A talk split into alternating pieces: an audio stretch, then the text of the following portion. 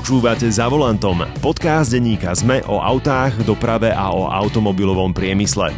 Moje meno je Michal Sabo a s nadšencom elektromobility Kristiánom Kratochvílom sa budeme rozprávať o tom, aký je život s elektromobilom.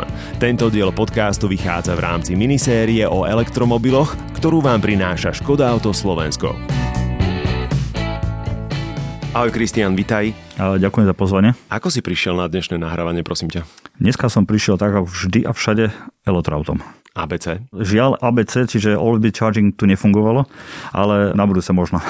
Vysvetli, že čo je to pre majiteľa alebo pre toho človeka, ktorý jazdí na elektromobile alebo na plug-in hybride ten moment, keď zistíš vlastne, že nemáš kde nabíjať? Že čo ti ide hlavou v tom momente? Tým, že elektroauto používam trošku dlhšie, mm-hmm. už to nie je pre mňa nejaká stresujúca vec, čiže to známe to range anxiety, čo vzniká, že či mám strašne kde prídem, alebo či sa sa dostanem, už pre mňa nie je tá podstatná vec, alebo neexistuje. Ako dlho ti to trvalo, kým si si zvykol? Dva týždne. Fakt? Dva týždne naozaj. E, ono je to otázka zdravého rozumu uh-huh. a zdravého plánovania na začiatku.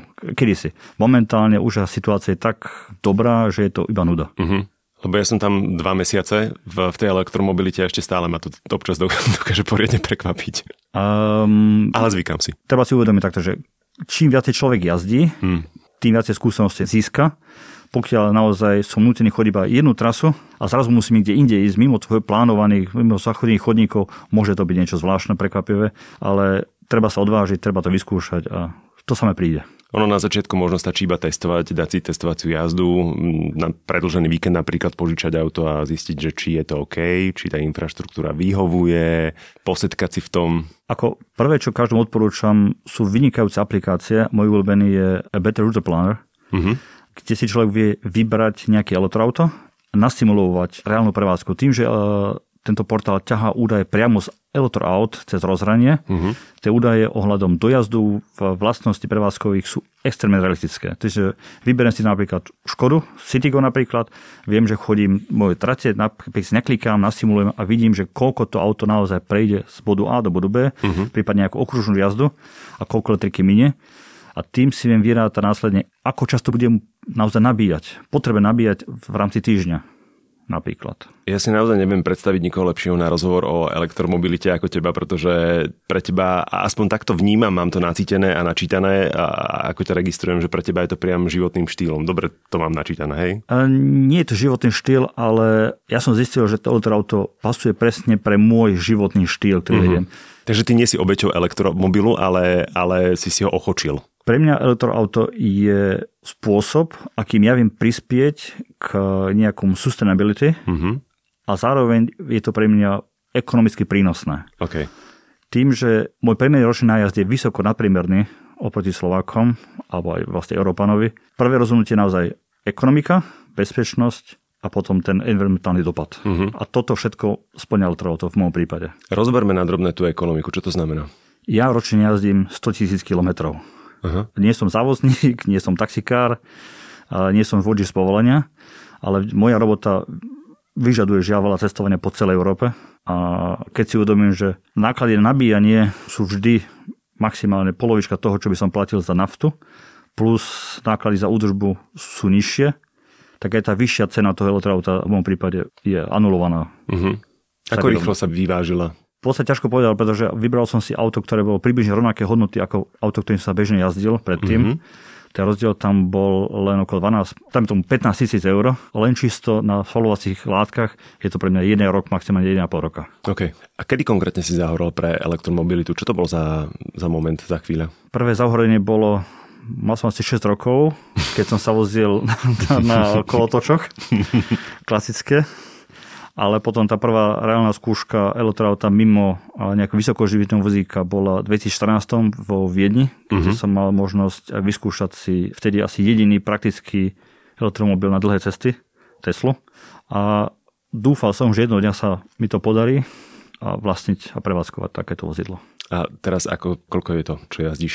V podstate od, od 2015. som mal dispozícii nepravidelne používať elektroauto. Uh-huh. Od 2000 18. aj som vlastníkom vlastného elektroauta. Pýtal som sa na ten um, moment, že kedy to pre teba začalo, kedy si zahorel, lebo chcem zistiť, ako sa elektromobily dostávajú do života ľudí. A ty teda sprostredkovávaš elektromobily ľuďom? Nie, že sprostredkovávam, vysvetľujem im fungovanie. Mhm. Aj Tak zoznamuješ ich. zoznamujem s autoautom, alebo takto snažím sa aj verejnosti poskytnúť informácie tak, aby si trošku lepšie vedeli vyprofilovať vlastný názor. Mhm. Ja nehovorím o tom, že elektroauto je momentálne hodné pre každého. Len prosím, každý nech sa trošku zamyslí a nie robiť automaticky tú nenávisť voči elektroautu, pretože nepoznám, neviem používať, alebo mám iné vlastné vedomosti, ktoré nie vždy sa zhodujú s realitou. Mhm. K tomu sa dostaneme ešte na záver, alebo to je špeciálna kategória. Tak aké sú tie príbehy ľudí z tvojho pozorovania, že kedy e, ľudia sa tak zvyknú dostať na tú elektromobilitu? Dávnejšie to bol naozaj technofili, ktorí hľadali nejakú technickú hračku. Mm-hmm. Niečím sa odlíšiť a boli to ľudia, ktorí sa hľadí profilovali tým, že majú niečo iného a častokrát to bolo environmentálny aspekt. Momentálne to už naozaj sa to presúva aj do bežného užívateľa, kde to je čisto praktická vec, kde viem to elektroauto používať úplne rovnakým spôsobom, to je neobmedzujúcim spôsobom, ako bežné auto na spalovacím motorom. Väčšina ľudí naozaj príde s tým, že ako si spomenul, mali zážitkovú jazdu nejakú. Mhm. Videli veľa YouTube videí Mhm. a sa dostali do stavu, že môžem si to dovoliť, alebo chcem to silou mocou mať. Alebo to chcem zažiť? A tú zážitkovú jazdu už mali, čiže mali, už zažili to. Sú iní ľudia, ktorí poskytujú zážitkové jazdy, oni vedeli, vedeli o tom lepšie povedať. A ja som naozaj v tom stave, že skôr demystifikovať to auto. Ako sa naozaj používa, a čo mi vie priniesť z praktického hľadiska, čo to znamená, aká zmena životného štýlu to pre mňa môže znamenať ako užívateľa, alebo ako prispôsobím moje denné kroky k tomu, aby mi toto auto nespôsobovalo záťaž navyše. Uh-huh. Lebo to je veľký mýtus momentálne, ktorý prevláda na Slovensku. Ale ja ako užívateľ musím zodpovedne povedať v tomto momente, že mňa to spomalilo. Netvárim sa, že mi to nevyhovuje. Ja som za to vďačný, mm-hmm. že musím rozmýšľať a že mi to aj chvíľu trvá, kým sa napríklad nabijem alebo kým sa presuniem k tej verejnej nabíjačke a že musím teda tak kalkulovať so všetkým. Ja som s tým úplne perfektne OK, hej, že, že mne to vyhovuje. Ale pre človeka, ktorý má bam, bam, bam program od 8 do 10 toto, od 10 do 10.30 toto, tak to nemusí byť až také. Ja hovorím, momentálne ešte nie je auto, ktoré vyhovuje pre každého. Mm-hmm. Alebo nie sú autá, ktoré, kde si nájde každý tú kategóriu pre seba. Sú ľudia, ktorí si nechajú takto komplikovať ten život, pretože to nie je podstatné. Aha. Koľko ľudí si už v úvodzovkách prekonvertoval na elektromobilitu, ak to vieš spočítať? Je ťažko povedať, že koľko konkrétny počet, tým, že už niekoľko rokov spolupracujem s redakciami na Slovensku, portálmi zaoberajúcimi elektromobilitou, obnoviteľných zdrojov energie. Uh-huh. Ten dosah máme niekoľko tisícok ľudí v podstate a pre mňa možno nie je tak podstatné, že koľko konkrétne ľudí si kúpilo to auto, uh-huh. ale koľko ľudí sa zamyslí nad tým a není tam ten hate. to mi stačí momentálne. Tým som spokojný, ale viem, že pred 5 rokmi sme boli nejakých 60 na Slovensku, v 2018 to bolo nejakých 200 ľudí a teraz už sme niečo cez tisíc ľudí. Čo používajú elektromobil? Čo používajú elektromobily, áno. Mm. Takže to číslo rastie. To číslo rastie a bude to raz exponenciálne, mm-hmm. určite. A ty chodíš pravidelne s ľuďmi pre elektromobily do Nemecka? Uh, nechodím s nimi, ale tým, že v Nemecku je ten trh trošku bohatší, ľahšie sa človek dostane k autám, pomáham ľuďom zakúpiť tie auta, pomáhame ľuďom prevziať tie auta a pomáhame uh-huh. ľuďom potom dostať tie auta na Slovensku. Uh-huh. Pomáhame ľuďom tak, aby vedeli na Slovensku prevádzkovať. A prečo práve tam? Nemecko je, bola a je veľmoc automobilizmu. Uh-huh. Pre všetkých výrobcov aut je Nemecko veľmi dôležitý trh. Tam sa aj profilujú to, čo ľudia dostanú ako produkty, tam idú ako prvé. Uh-huh. Žiaľ, nie všetky novinky na Slovensku sa dostanú automaticky, alebo s veľkým časovým oneskorením tým, že ja som aj pracovne viazaný na Nemecko, pre mňa je ľahšie tam mať udržovací kontakty aj s výrobcami a predajcami aut a viem ľuďom pomôcť tým, týmto autám potom samozrejme. Uh-huh. V Nemecku je aj veľmi agresívne nastavená dotačná politika, na ktorú sa samozrejme Slovak nemá nárok nejakým spôsobom, ale aj preto sú tam tie autá dispozície momentálne. A keď Nemci sú tak pred nami v tejto téme, alebo teda, že sú progresívnejší v elektromobilite, nie je problém pre človeka, keď si donesie auto odtiaľ adaptovať sa na Slovensku? Často padne otázka, na Slovensku nemáme infraštruktúru uh-huh. na cestovanie. Uh-huh. Ja hovorím, ten počet nabíjacích miest na Slovensku je adekvátny počtu elektroaut.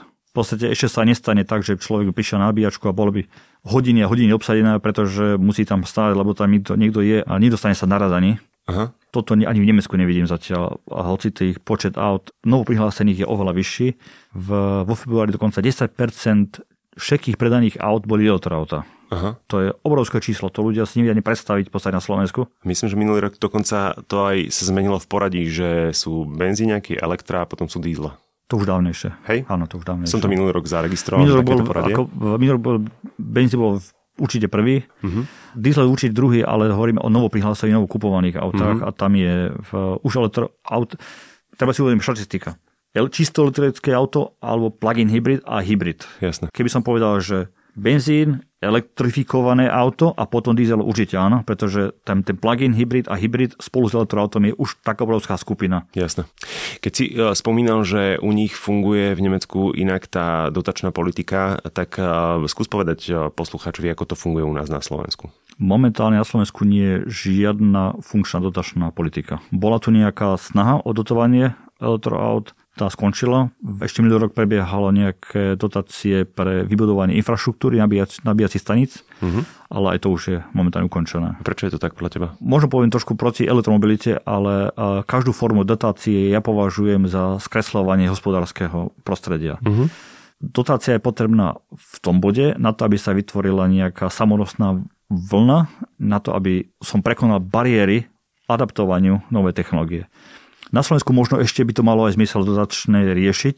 V Nemecku už túto voľnu už prekonali, alebo už túto hranicu prekonali a ten systém je samonosný. Kde ešte nie je samonosný je prevádzka nabíjacích staníc.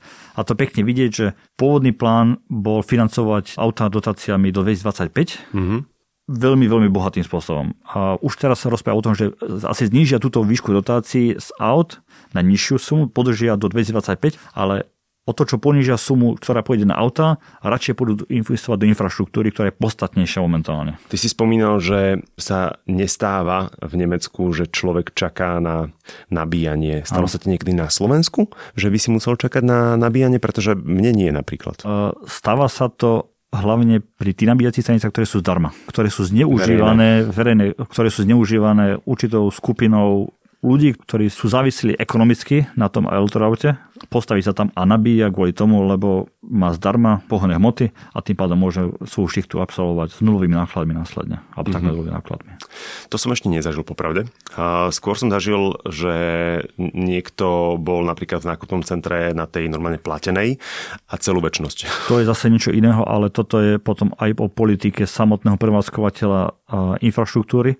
Ale ja som bol v tom, že pokiaľ auto mám na nabíjacej stanici a mám ho pripojené a nabíjam na ňom, po určitom čase vznikajú poplatky mm-hmm. za státe. Hej, možno to niekomu neprekáža. Mne potom prekáža to, keď ja ako elektromobilista zdieľam s inými vlastne svoju infraštruktúru a som tak arogantný, že tam nechám to auto stáť na tej nabíjačke a aj to vôbec nie je pripojené.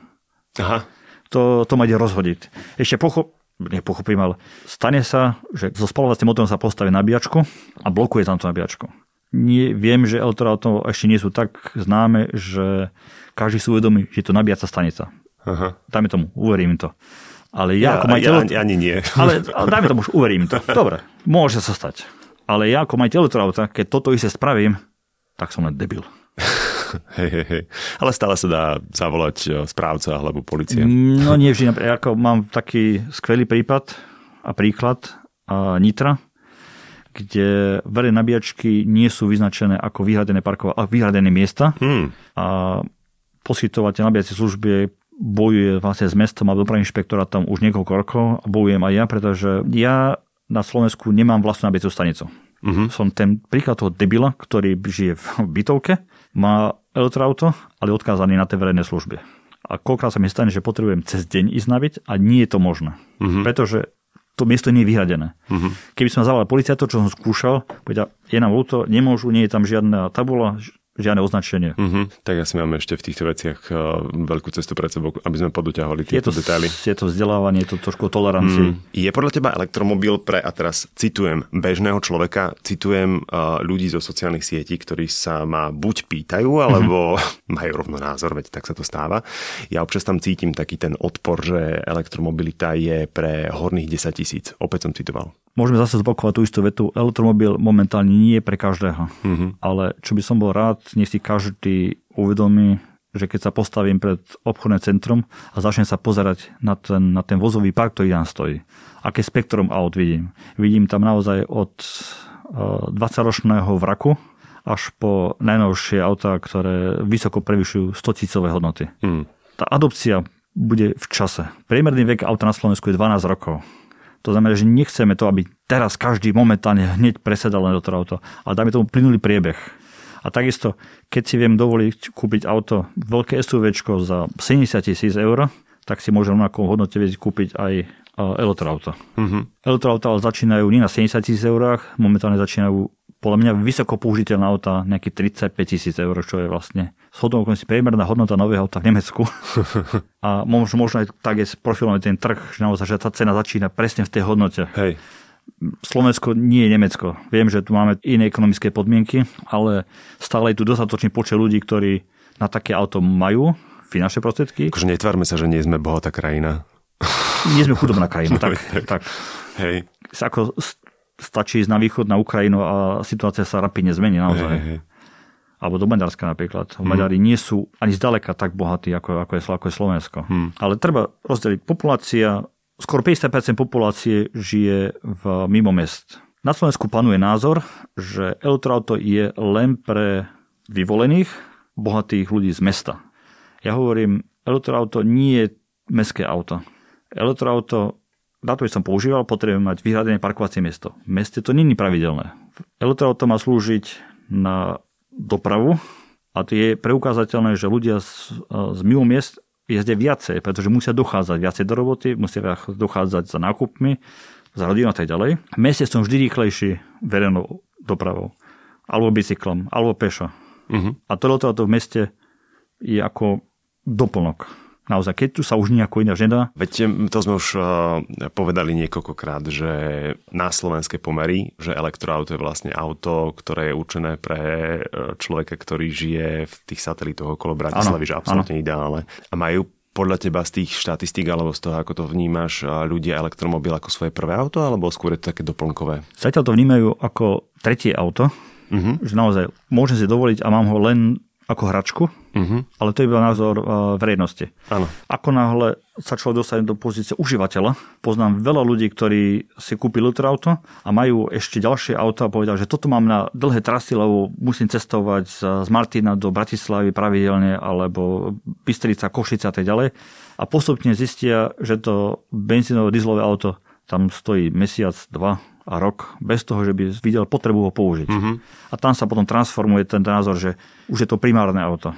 Ty spomínal, že ty si obmedzovaný niekedy ešte tým, že musíš rozmýšľať, musíš plánovať. Áno, ale lebo som nováčik. Možno trošku nováčik, možno trošku do tvojho portfólia pohybu nesapasne 100%, ale sadne ti na 90%. A tých mm-hmm. 10% sa musíš prispôsobovať. Mm-hmm. Keď sa hovorím, že priemerný nájazd Slováka je 12 tisíc, 15 tisíc kilometrov, to znamená, že skoro nikto, alebo iba 2% ľudí denne absolvuje trasu dlhšiu, ako je 150 km. Aha. Čo vysoko prevyšuje v podstate súčasný dojazd elektroaut je oveľa viac ako 150 km. Dajme tomu, že krutá zima minus 20, vždy sa s väčšinou elektroautami dostaneš na 200 km aktuálnymi elektroautami. OK. A rozberme si slovenské pomery cestu z Bratislavy do Košica naspäť. Máš to nabehané? Áno. aj, dl- aj, dl- aj dlhšie trasy. Ešte sa pýtam. Aj dlhšie trasy, hej. Skús to opísať. Tá cesta Bratislava-Košice je typický príklad pre obchodného cestujúceho. Mm-hmm. Pokiaľ absolvujem tú trasu denne, poviem, že auto ešte nie je pre teba. Tá infraštruktúra síce tam je, čiže tú cestu viem absolvovať. Naražaš na Budču. Budča je, Lučenec je už ako, ja hovorím, Problém je v tom, že na Slovensku, alebo problém je v tom, že stále niekto kvalifikuje e, za rýchlo nabíjačky 50 kW nabíjačky. Mm-hmm. Ako rýchlo nabíjačka to nebolo ani v 2015. Neviem, koho to napadlo, takáto klasifikácia. Na to, aby som vedel kvalitne testovať, potrebujem mať sieť a potrebujem mať auto, ktoré sa dokáže na tej e, rýchlo nabíjačke nabiť. A rýchlo mm-hmm. nabíjačke hovorím minimálne 100 kW by bolo. Nabíjací výkon je jeden parameter, je podstatný. Druhý podstatný parameter je ako, aký dojazd za jednotku času dostanem. Uh-huh. Lebo ja môžem mať nejaký pík rýchlosti nabíjania, ale potom dobre stojím tam 10, 15, 20 minút, aký dojazd získam. pokiaľ mám malú, môžem malú batériu, vie sa rýchlo nabiť a tým pádom by som mal veľa zastávok, musel sa ľahká nabíjať. Keď sa vrátim zase cesta Bratislava Košice, vychádza to približne, že jedenkrát musím nabíjať, pokiaľ chcem ísť normálnym tempom. Uh-huh. To znamená 130 diálnica, 90 okresné cesty. Jediný elektromobil, ktorý by to teoreticky vedel bez nabíjania dať, bude asi Mercedes alebo Tesla. To sú chyby metodiky VLTP voči reálnym podmienkam, EP a podobné veci. Keď by som tú cestu robil raz za týždeň, už by som bral elektromobil naozaj. A na tejto dlhej trase, pýtam sa na dlhú trasu kvôli tomu, že ja väčšinou v štandardných autách, či už je to diesel alebo je to benzín, tak po dvoch, troch hodinách začínam byť celkom tak akože pokrčený. To je jedna vec. A po druhej aj, aj celkom ohúčaný. Áno. A v prípade elektromobilov je tam viacej priestoru v interiéri, čiže výhoda na natiahnutie sa a po druhé tá jazda je tichá. Čo je pre teba konkrétne najväčším benefitom elektromobility? Menej pokut, pretože musím jazdiť pomalšie, aby som Ale nie, zo srandy. ty si povedal presne tú hodnotu, tí 2,5-3 hodiny, keď človek sa cíti nekomfortne sedieť na mieste. A naozaj to aj mne vychádza tak, že každé 2,5 až 3 hodiny jazdy pri nás to znamená 30 až 40 minút následnej prestávku na nabíjanie, pokiaľ sa presúvam na dlhé trate. Ako náhle to je niečo menšieho, ja si tu viem nabíjať prestávku nejako skrátiť samozrejme a záleží to, či z tej sa vrastiam naspäť alebo pokračujem ešte ďalej, alebo aká dlhá je naozaj tá trať. Väčšinou to býva tak, že ten prvý úsek je, je okolo 3-3,5 hodiny maximálne, keď odchádzam z domu s plne nabitým autom, alebo s normálne plne nabitým autom, po troch hodinách je tá prvá zastávka a otázka je, ako ďaleko mám ešte do môjho cieľu, uh-huh. alebo či mám niekde možnosť tam ďalej nabíjať. V rámci mojej práce môj deň nájsť je okolo 300-350 km, čo teoreticky by som mal spraviť na jedno nabitie autom. Uh-huh. Väčšinou odchádzam s 90% a domov sa vraciam okolo 30-40%. Matematicky nevychádza z ľahkého dôvodu, pretože idem niekde, zákazníkový termín a tak ďalej, tam ako spomenuto ABC, always be charging, znamená, že tam je to otázka plánovania, že áno, vyberiem si miesto, kde tá zásuvka je uh-huh. a to auto, pokiaľ na mňa čaká, sa nabíja. Cieľ je, aby ja som nečakal na auto, ale auto sa nabíja vtedy, keď nepoužívam. Jasne. Auto je takisto ako mobil. Večer prídem domov, automaticky mobil ide na nabíjačku a stojí tam. Človek sa nepozerá na ten mobil, že zapichnem ho a pozerám sa, aha, áno, 12%, 13%, 14%, nepozerám. To sa deje keď máš 0%. Áno. Ty to robíš teda, ak som to pochopil správne, takže ideš na nejaké stretnutie, nájdeš si nabíjačku, kde sa dáš nabíjať a potom na to stretnutie, na to miesto buď si dohaduješ teda blízko tej nabíjačky, ano. alebo sa presúvaš nejako alternatívne?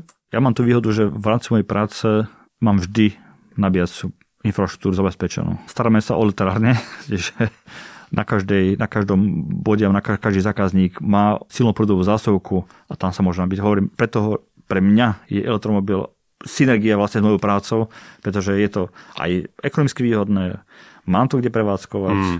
a má to aj ten, ten, ten, ten punt tej, tej sustainability, lebo naozaj viem tú energiu čerpať zo zelených zdrojov. A čo keď človek nepracuje pre ten sektor ako ty? To už potom sa musí naozaj plánovať trošku a mhm. zamyslieť mm. sa, že či sa to naozaj pre mňa hodí. A to je presne ten nástroj, ktorý som na začiatku spomenul, ten Better Route plánu, ktorý mi vie Jasne. pekne ukázať cesty, že čo sú moje bežné cesty. Nemám rád, keď ľudia začnú hovoriť Bratislava, Chorvátsko. Hovorím, koľkokrát chodíš do toho Chorvátska tých 900 tisíc kilometrov. Keď je to dvakrát do roka, tak ten čas si treba už nájsť naozaj dobre. Tá cesta bude trvať o hodinu dlhšie. Uh-huh. A či idem 8 hodín alebo 9 hodín, už podľa nie je žiadny rozdiel. Uh-huh. To už je o náhode, aká je premávka. No, ľudia toho nahovoria veľa. Ľudia hovoria napríklad aj, že nemôžeme prejsť na elektromobilitu, lebo zo dňa na deň, keby sme všetci prešli na elektromobily, tak by sme na to nemali kapacitu zo dňa na deň, lebo veď to je úplne reálne, nie? Zo dňa na deň by boli všetci na elektromobiloch a podobné. Čo teba tak dokáže najviac vykolajiť, keď počúvaš alebo čítaš z tých všeobecne užívaných názorov na elektromobilitu? Momentálne už nič, už som asi všetko počul. už si otrli v tejto kategórii. Otrli nie, ale v... ja by som bol naozaj rád, keby sa ľudia zamysleli trošku. Zdravý strieľacký rozum sa či používať a nie ten strieľacký rozum v zmysle, však ja viem, ako to je, mm-hmm. ale zamyslieť sa s kalkulačkou v ruke a urobiť si to matematiku koľko energie kam tečie, koľko zdrojov kam sa uchováva a kde to nakoniec všetko skončí. Veľa ľudí si milí jednotky, kilowaty, kilowatt hodiny. To, že pochopím, je to, nie všetci majú jednotku z fyziky, uh-huh. a, ale matematiku by, tú základnú matematiku by sme mali zvládať všetci. Keď si viem spočítať, že akú mám kapacitu batérie, koľko mi vie dať zás, obyčajná zásuvka energie a koľko energie na miniem môjim denným jazdením. Minulý rok prebiehal krásny den test v Nemecku, myslím, že Dortmunde to bolo, kde jeden energetický poskytovateľ dal nabíjacie stanice do jednej parkovacieho domu. 50 parkovacích miest vybavil nabíjačkami. Aj manažmentom záťažovým. S tým, že každá nabíjačka mala aj tlačítko okamžite nabiť. A myslím, že tam boli BMW i3 a e-Golf boli primárne plus nejaké, myslím, že Tesla Model 3 celé spektrum, proste vyše 50 sa nabíjalo, 50 bolo nabíjacích bodov. Po roku zistili, že priemerne nabíjací výkon bol 2,6 kW. Hoci tam rezervovaná kapacita bola vyše 120 kW. Pretože najväčšie píky boli naozaj medzi časom medzi 6 a 8 večer, keď všetci prišli, alebo všetci, väčšina prišli a najviac okolo 30 aut sa naraz nabíjalo ale tam sa ten výkon znižil naspäť, lebo vedeli, že nepotrebujú okamžite nabiť a stačilo nabiť až do ďalšieho používania. Tak ako ten mobil. Prídem večer, mobil sa pripojím na nabíjačku a ráno ho si vyzdvihnem nabitý. Takisto to má fungovať. Myslím, že aj priamo z Čezu prišlo vyjadrenie od kolegov z Českej republiky, aj zo Slovenska, nepamätám teraz, ktorý to konkrétne, potvrdili, že áno, naše distribučné siete sú pripravené na postupný nárast elektroaut a s týmto poštom aut sa vysporiadajú bez problémov. Je to len o plánovaní. Žiadna panika, treba sa na to pripraviť. Takisto ako v 1908 nebolo na každom rohu čerpacia stanica, muselo sa ísť benzín kupovať v apotekách. Je tam ale veľká opozícia napríklad ľudí, ktorí sa zameriavajú na tú environmentálnu stránku, že výroba nie je až tak ekologická ako pri e, klasických autách so spalovacími motormi, že použitie e, batérií, čo potom s nimi celá tá recyklácia e, stále vlastne narážame na otázku, ano. že čo potom s tými batériami. Kto by mal podľa teba robiť tú edukáciu v tejto sfére? Ako tuto je hlavná chyba, že samotné automobilky sa neangažujú dostatočne a ľudia ich potom aj neberú moc vážne, pretože tá... tá... Len či by im to verili. Toto o tom ide. Dieselgate si každý pamätá a tá dôveryhodnosť momentálne je veľmi narušená samozrejme. Hoci sa ľudia vymenia vo vedeniach, vytvorí sa nejaká nová stratégia. Vidíme to aj v rozkol trošku v komunikácii našej vlády, kde bola politika na smerovanie podpory elektromobility, avšak máme tu nejaký druhý smer, kde sa skôr preferuje vodík. Nikto nevie nakoniec, ako to dopadne, avšak keď si zoberieme čisto matematicky energetickú hodnotu, vodík v osobnej doprave podľa mňa nemá čo hľadať. Vodík by mal byť použitý do priemyslu, ťažkého priemyslu, dekarbonizácia mm-hmm. priemyslu musí prebehnúť. Potom máme vodík, kde sa dá použiť pre ťažkú atomovú dopravu. Čo sa týka samotných surovín, auto je to najlepšie úložisko, mobilné úložisko surovín. Totižto keď raz to auto vyrobím tú batériu, tie suroviny tam zostávajú. Je to mm. na, na rozdiel od nafty, ktorú musím vyťažiť, zrafinovať upraviť ju, dostavím na to miesto a tam, čo s tým spravím, je spálim ju. Spalovať sa aute. Spalovať sa motory. Je to už v tom názve. To znamená, že entropia znamená kompletný rozpad do nízkeho energetického stavu. To znamená, ja to vysokoenergetické, ten kvalitný produkt, ktorý musím vyrobiť najprv, investovať do neho veľkú energiu, ho zničím a z vznikne iba teplo, odpadné teplo a v podstate inertné CO2, ktoré je veľmi ťažko nejako využiteľné v atmosfére. Zatiaľ čo pri elektromobiloch? Pri elektromobiloch, keď ja raz tú batériu vyrobím, tá batéria mi degraduje časovo, to je fyzikálny jav, ktorý momentálne neviem nejako ovplyvniť, ale tie suroviny v nej zostávajú. To hmm. znamená, hmm. aj samotný Herbert Diss, CEO Volkswagen povedal, áno, my predtým, ako sme začali stavať fabriku na výrobu batérií, sme si postavili alebo stave momentálne pilotnú prevádzku recyklácia. Pre nás v budúcnosti bude najväčší zdroj litia, kobaltu, niklu a všetkých vzácnych uvozovky, vzácnych kovov, ktoré vôbec nie sú vzácne, sú úplne bežné prvky na, na Zemi. Primárny zdrojom z týchto recyklovaných batérií. Momentálne problém s recykláciou je ten, že nemáme dostatočné množstvo tých batérií, ktoré môžeme recyklovať. Hmm. Čiže ten priemysel recyklácie je momentálne vo vývoji. Čiže na čo mám postaviť fabriku na stovky tisíc tón recyklácie batérií, keď momentálne sa vyrába ich stovky tón, alebo dostaneme iba stovky tón. Momentálne to je individuálne. Firmy sú ale postupy, ktoré momentálne recyklujú automobilové batérie vo veľkom na úrovni bežne 90% a viacej. A dobre si uvedomujú, že vyrobená batéria z týchto recyklovaných je oveľa lacnejšia ako čisto nová. A to je vlastne už cirkulárna ekonomika. To je cirkulárna ekonomika. No, jasné. Keby si mal na záver teraz povedať tým hejterom elektromobility, ktorí už možno v tomto momente ani nepočúvajú, a možno ani nepočúvali, to je nepodstatné, ale môžeme to poslať ďalej ako odkaz. A jednu zásadnú myšlienku, ktorá by to bola? Nebáť sa komunikovať, nebáť sa spýtať, nebáť sa vyskúšať a hlavne myslieť na deti našich detí. A možno trošku zapnúť kritické myslenie ešte. To určite áno. Ďakujem veľmi pekne. S radosťou.